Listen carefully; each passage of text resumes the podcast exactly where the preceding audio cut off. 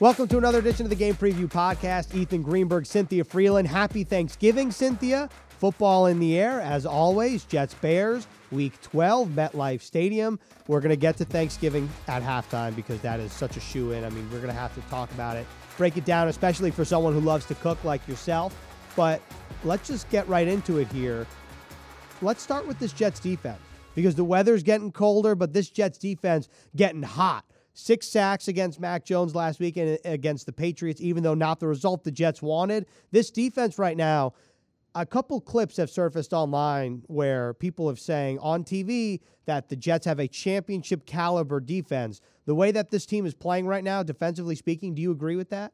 100%. In fact, I think if you watch the show that I might be appearing on on Sunday, we talk about the E word when it comes to this Jets defense because now that there's enough data to support it, this is really an elite situation, meaning you're seeing them get 30.7% pressure rate. That's good for sixth best in the league. They're doing it without blitzing, second lowest blitz rate in the league. Look at what these defensive backs are doing, blanketing receivers. There's like no, really, when I, well, I don't want to give away some that the fun stuff that we talk about in the fourth quarter, but some overlooked players, maybe a little underrated. Not just Sauce Gardner, not just Reed. Like we got some other people there that have been doing a really great job as well. So I think this team's epic. And by the way, in terms of run defense, that's really impressive too. If you look at rushing yards over expected allowed, so like how often they are underperforming, right? Like 12 that's the number total for the season. Tw- 12 rushing yards over expected. And if you look between the tackles, that number is negative 24, meaning it's under expected. Like, so this, G- like, yes, this Jets defense is the E word. It is the lead. I will go out and say it, and I'm a math person. Wow. The E mm-hmm. word. It took me, it actually took me a second to compute it. I was like, what is the E word? And then there it is, elite. So this Jets defense, to your point, they're balling right now. 17 sacks over its last three games. 12 of which have come against the Patriots and Mac Jones. But this Bears offense, Cynthia, and we'll talk about who's under center in the next quarter, but this Bears offense is tied for 40 sacks given up in the league. That's tied for most with the Indianapolis Colts. So this on paper should be a very good matchup for the Jets. Couple things here too. 37.2, that's the pressure rate that that O-line has allowed Justin Fields to be under. That ranks number 1 in the NFL. Obviously, Justin Fields, dual threat quarterback has, you know, two legs that help him get out of dodge and if the past 6 games he's rushed for only under 82 yards one time with over, you know, triple digits in two games, once against the Bears, I'm sorry, against the Lions and one against the Dolphins. So, you know, like obviously the run game, this is the number one rushing offense in terms of yards per game in the league. So you got to stop the run, which the Jets are really well equipped to do. And the pass has been really interesting because it's been weird to see some of the, you know, we, we talk about, yes, they got Chase Claypool at, at the trade deadline, but you know, you talk about like these number one options and you know the Bears. I I I still don't think that they have like a true wideout one. It's maybe that's a mean thing to say, but I the math supports it. Well, I'm glad you brought that up because right now I'm pulling up the spread for Sunday's game because I think it's important to note that the Jets really haven't been. What'd you say? I think it's four and a half. You think it's four and a half? Okay. I just wanted to see if it moved. Not that uh, I mean, listen, I work for right. the NFL. I have no idea, but I don't know what that means. But you know, I think those numbers they just they're, they're, there. They're there. But I don't I do know what that means. Important. No idea. Don't you think it's important though that like the Jets right now throughout even when they were winning at like even before this week, six and three and now six and four, the Jets had not not been like in Vegas's um, good corner. Let's put it that way. You know what I mean? Like Vegas always bets against the Jets, at least so far through this point in the year. But this weekend, they think that the Jets are the favorite here. I think that my, my point being using that as a as a springboard to talk about this matchup as a whole, like I think a lot of Jets fans are looking at this matchup and being like, you know what, the Jets have a, a very good chance to win this game because of their defense. And no matter if it's Justin Fields, Trevor Siemian, to your point, when you're talking about the receivers, it, the Jets have seen more talented receiving corps than the Chicago Bears. What do you think of this matchup as a whole? Like, should this be on paper another dominant defensive performance, just in, uh, in terms of not only pass rush but also in the back end? Yeah, I mean, it's interesting. Like, I to be perfectly honest, you know, I, I, I did a lot of work looking at which corners are really good at run stopping, because if a team that runs this often, you have to really factor that in because Justin Fields himself runs, but also David Montgomery has been, you know, a good runner. Like Khalil Herbert, uh, they have some injuries in that squad, but the reality is, is this is a team that wants to run, and the and the pass comes off the run. So if you're looking at like Michael Carter the second, you know, his ability to stop the run. I mean, PFF ranks him I think 11th best at run stopping. So this is a situation where all hands on deck to stop whatever because Justin Fields is not the problem for the Bears offense. He is the solution. So, you know, in the future that will be a much better it'll be a much stronger matchup on the Bears side, but you know, stopping the run will be the key in this matchup for sure. Well, that leads us to our second quarter, which is Justin Fields overall right now, day to day, according to Matt Eberflus. And it's been reported that Justin Fields has a dislocated left shoulder uh, to some degree. And the fact that he finished the game and might play Sunday is something I couldn't even begin to imagine when you're looking at. Well, I can't imagine like sitting here with a dislocated shoulder, let alone playing football, and that freaks me out. But regardless, let's let's uh, operate under two assumptions. The first assumption is that Justin Fields plays. Mm-hmm. We don't know how effective he would be. You've obviously talked about him as a runner. What about him as a passer? Like what what how would you evaluate him so far in his second season just from throwing the full, uh, throwing the football? So intermediate passes, especially when you when they did get Chase Claypool, what you saw was more space for Cole Kmet. And that's why that Cole Kmet game really became a big thing, right? Against the Lions. You could see it because he had a lot more yards of separation to work with because defenses were attracted to Chase Claypool and drew away coverage. So it's not Justin Fields' fault that he hasn't looked like this awesome passer with crazy passing yards. It's been the game script because designed runs have been working. So, you know, once they started adding them into the play, you know, the playbook, they were working like if it's not broke, don't fix it type of thing. And then, you know, ultimately that with all that pressure coming at him, it's very hard for downfield passes to develop when you have pressure on more than a third of downs. I mean, like I said, number one in the league, 37.2% pressure rate allowed. That O line is not doing him any favors. And then also, I mean, you've talked about Justin Fields as a runner. 82 yards at least in each of or in five of his last six games. You said that earlier. He's been absolutely dynamic with his feet. The Bears have, at least in the game that I saw, which was in Chicago, Bears Lions, they were plays designed for Justin Fields just to like quarterback draw, quarterback run. What makes him such a dynamic runner and makes him so difficult to contain, even when you know that the Bears are trying to get him the ball, especially on the ground?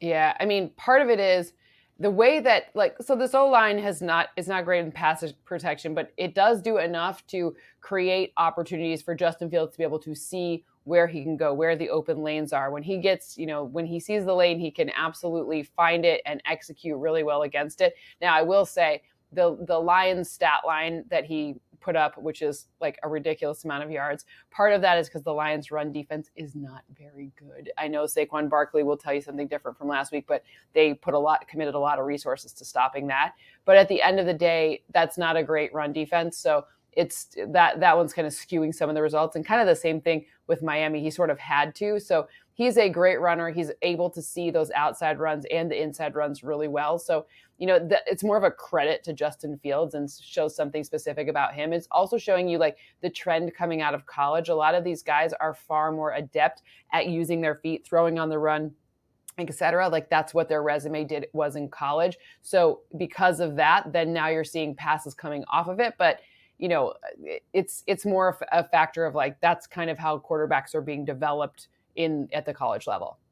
But the the caveat in all this is that Justin Fields might not play because he's day to day. We don't know right now. Right. So right. if it is Trevor Siemian, and I'm not I'm not the expert here, but I would imagine that it would drastically change the outlook of the Bears offense specifically for Sunday.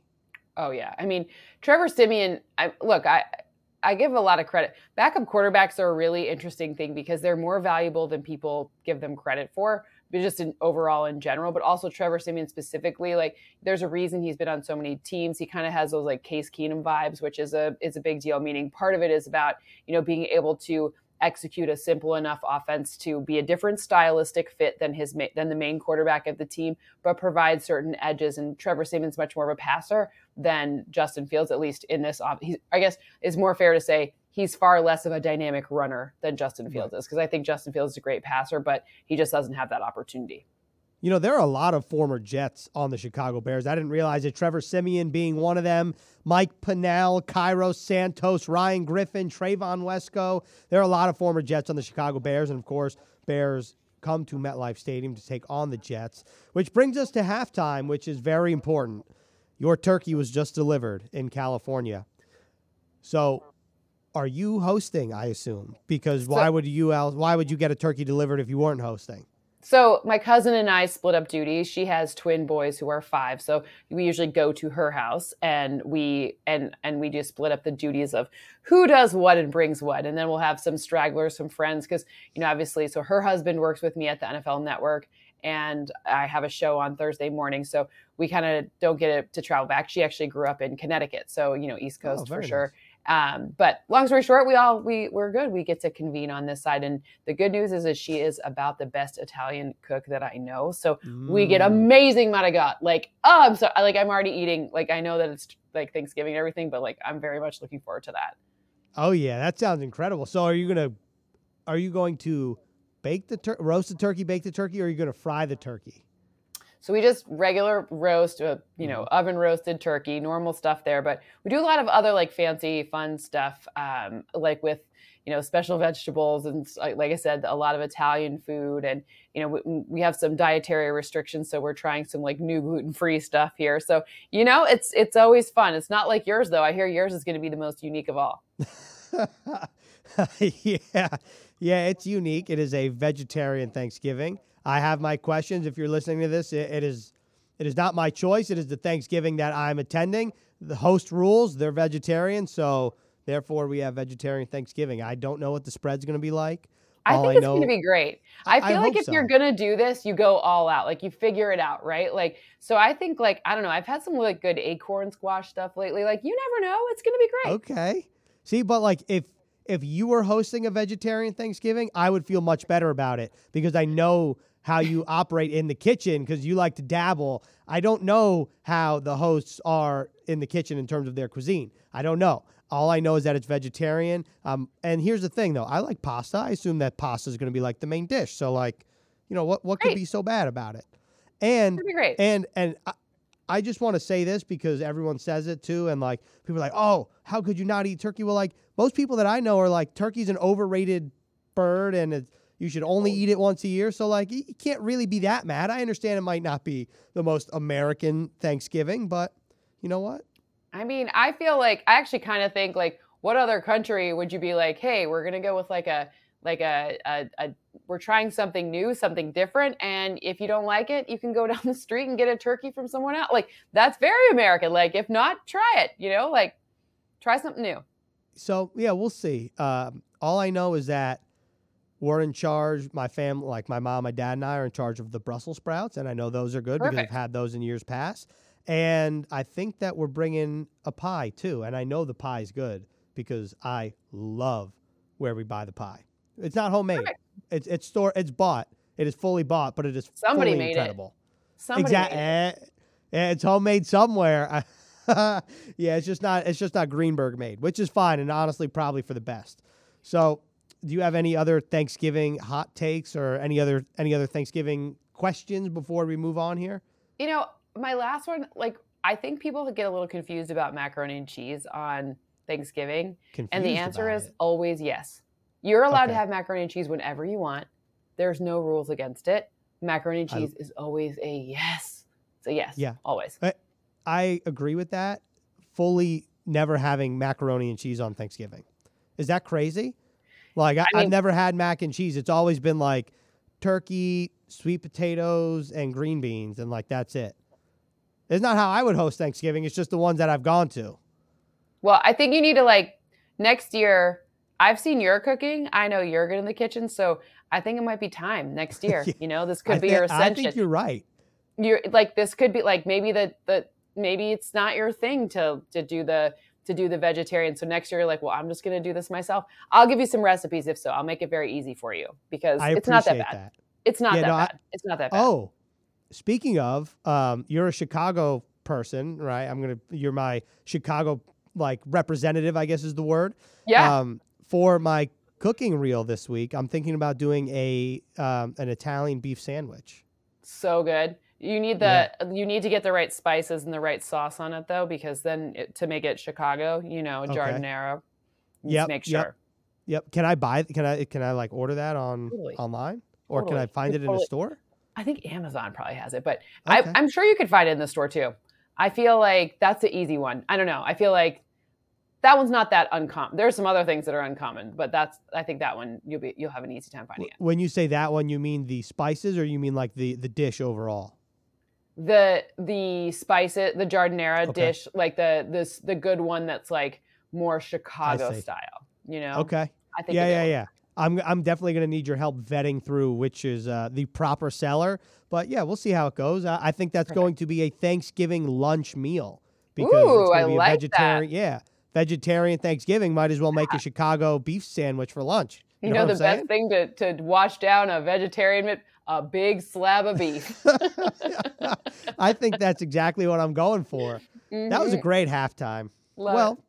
all right. So that brings us to the third quarter, which is let's just start with the Jets quarterbacks and the Jets offense. We don't know who's starting. Robert Saleh Monday kind of made it sound like there could be a quarterback change, but also he didn't know if it if there, there would be. So this is what the situation is. The Jets totaled a season low 103 yards, two yards in the second half. From your perspective, just what wasn't working for the Jets overall? Well, I think that you know, look, life snowballs a little bit, right? Like I think once, like it, like you got to have those plays that are your go-to get back on track plays, and even if they're not like maybe you know four yards a gain on first down or whatever success is defined as, like you got to have the ones that are kind of your get back on the horse moves, and those weren't working. So I'm looking at that and I'm saying, all right, the run game needs to be solidified. This is where this team has a lot of of power. They've got a lot of horsepower from the standpoint of the people architecting it to the people executing it. So I think back to basics, go back, whoever the quarterback is. In this next one against the Bears, you have a great opportunity to run. The Bears have been very generous to opposing rushers. They've been very generous to opposing rushers, even when they stack the box with eight defenders. Doesn't matter. They rank in the top 10 in allowing yards in those situations, especially yards over expected. So that's the type of thing where, okay, like, this is a good opportunity to, no matter who's under center, to get the run game fortified, to figure that out, and to control the game from the standpoint. I mean, look, Bill Belichick defenses are always gnarly. Everybody knows that. Jets fans absolutely know that, and so does everyone who's ever played Bill Belichick ever. So the reality is, is that was a tough defense. They had a really nice game plan that worked out, and then things sort of snowballed. But now, you know what? This defense is nowhere near that defense. So again, start with the run and build out from there. So the Bears right now, when you're looking at their run defense, it's close to the bottom of the league, but their pass defense is top 10. They come in at number nine. Do you think that that number in terms of the pass defense is a little inflated because maybe that they're playing teams where they don't necessarily need to throw the ball? Yeah, they're, it's not only that, but also they're playing teams like you, you watch the for example, the, remember, like, since we have so few games in our league, like a couple of games can skew things pretty heavily. So, I mean, even and you look at things like, you know, Cordarrelle Patterson in this last game had just like a pretty massive output. Sure, he had a turnover, but like it was over five yards per attempt inside and outside. And when that's happening and you lose your unicorn tight end or whatever people want to call him in that matchup to an injury, like you're not going to throw the ball like like that's just what's going to that's not what's going to happen. And then kind of the same thing with the lions like you saw you know a more efficient run game going and they just stayed with it. So you know at the end of the day like those numbers are a bit skewed. I'm not going to say that uh, they are absolutely better at defending passes than they are at defending the run but sometimes you know it just the, the circumstance would dictate when are you passing? How uh, like what's the expected return on your passing investment? Their the run is how people have been have been gashing that team. And by the way they traded away Roquan Smith you know to the Ravens a couple of weeks ago. So that's like they're they're like okay you can run on us. Like it's you know they're they're rebuilding and clearly not they're not sitting there saying we want to stop the run this season right now Roquan Smith still leads the Chicago Bears in tackles. And after that, you have Eddie Jackson and Jaquan Brisker, the two safeties for the Chicago Bears. Take that for what it's worth. To your point, right now it seems like the success for opposing offenses is definitely on the ground. And when you look at what the Jets want to do, you look at what they did against the Buffalo Bills. They ran a season high 34 times for 5.1 yards per carry the, the Jets want to run the football. And in that game, it helped out Zach Wilson tremendously, who completed a, a career high 72% of his passes. We'll see who the quarterback is Sunday. We'll see how the Jets do on the ground. But running the football is definitely a big part of the Jets' success, a big reason why they're 6 and 4 to start the season, which brings us to the fourth quarter. And I just kind of wanted to talk about some guys maybe that we don't necessarily talk about for both teams.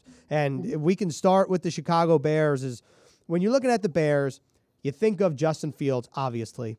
You might think of Darnell Mooney just because he's probably their best receiver. But who are some players that maybe either offense or defense or special teams for that matter that you think that Jets fans really need to know about because they could be a big factor on Sunday? I think Cole Kmet, I brought him up earlier. Cole Kmet, their tight end, has really turned into the target and reception champion for Justin Fields. He's his outlet, but also they're structuring plays for intermediate passes, so 10 to 19 air yard passes that are designed for Cole Kmet, and they're executed far more effectively as Darnell Mooney, eh, Mooney, Darnell Mooney, me in English, and um, Darnell Mooney and Chase Claypool are drawing away coverages, and especially in this matchup because you do have such dynamic corners the Cole Kmet factor could be a bigger one because that's kind of the area of the defense. If I'm going to say like that, where you could you could find some trouble, like some space between the front and the dynamic corners, maybe that could be a good area for them to to sort of game plan against. So you know, and you've seen it in past games too. So you know, the Cole Kmet factor is a big deal. This tight end has a chance to be like a real a real force in the rest of, for the rest of this season at least. And Cole Kmet also had one of the most impressive catches that I've seen a tight end make last week at Atlanta. If you don't know what I'm talking about, just, just Google, Google, it. It's it. Yeah, it's amazing. Absolutely. It's incredible. He, you know, Cole Kmet, when I was in Chicago watching Bears Lions, he had another very good game. He had two touchdowns on the day. So uh, definitely someone who seems to be heating up. So that's a good one. What about for the Jets, whether it's offense or defense? Someone that you think might deserve a little more love or just something that someone that you think Jets fans should keep an eye on for this matchup specifically? For this matchup specifically, I like both people named Michael Carter, but I definitely think that Michael Carter, their cornerback, so Michael Carter the second, is a little underrated in, in terms of the national spotlight. Maybe Jets fans don't think he's underrated, but you know, when you go to to to figure out like how does this all work together? The depth of this defensive backs, like all of these, we talk about these modern quarterbacks, meaning like the younger guys, how they can run, they're dual threats, they're really dangerous especially if you don't blanket their pass catchers. And when you have such a dynamic corner that's playing so well with the other guys, right? You already know about your top guys. I talk how many times I don't think we get through a show without like talking about Sauce Gardner. Absolutely. And for very good reason. But you know, depth at that the defensive backcourt is a really, really big deal. So when you're looking at like Michael Carter's contribution, especially in the run game, like it's pretty amazing. And by the way, he's he himself has two interceptions and six passes defense. So it's not like he's not good in coverage. I'm just saying it's very special to be both, right? And that's what really distinguishes him. I think PFF has him ranked like the 13th best corner overall in terms of their grades, and his run stopping capabilities are really, really, really helpful. And in this game specifically, because we talk about that run, it's going to be very, very helpful. I think that's a great point because when you have somebody like Sauce Gardner and then somebody like DJ Reed, obviously you're going to be like, oh, who's who's the next guy? Maybe offenses want to target him, and Michael Carter II has done a fantastic job this season, especially for someone who just putting it out there. You got to tip your cap to Joe Douglas, fifth round pick, starts fifth as a rookie. Pick. Yep, starts as a rookie out of the jump. Then this year he's emerged as one of the Jets' best players, especially defensively. So that's a tip of the cap to Michael Carter II and to Joe Douglas, and that's a great way to end the game preview podcast, the Thanksgiving edition. I hope that you have a lovely Thanksgiving, and then I'll see you next week, and I'll I'll let you know how the vegetarian Thanksgiving goes because I'm interested, but I'm suspicious. I I mean, I'm super interested. I'm a little suspicious, but I'm just curious. My biggest question, like the thing that I can't stop thinking about, is there going to be vegetables shaped like a turkey? Because Oh. you know sometimes they try to do that, right? Like to make it look like a like. I, so I that's didn't what even I want to think know. about that. I know. I didn't think right? about that. My my hunch is no, but for no particular reason. So But they make guess vegetables that look like hamburgers. You know, why can't they make why and they and chicken tenders and all these? up- Maybe you found a vegetable that's now being shaped like a turkey. okay. Well, if you want the answer, you got to tune in next week to the Game Preview Perfect. We're, podcast. we're all standing with bated breath. Like I don't think anyone can can wait that longer. We must know. We must know. You got, but in order to know, you got to rate us. You got to subscribe. Yep. So I'm just Yep. putting that out there. We have the answers to your questions, but you just got to do us a solid.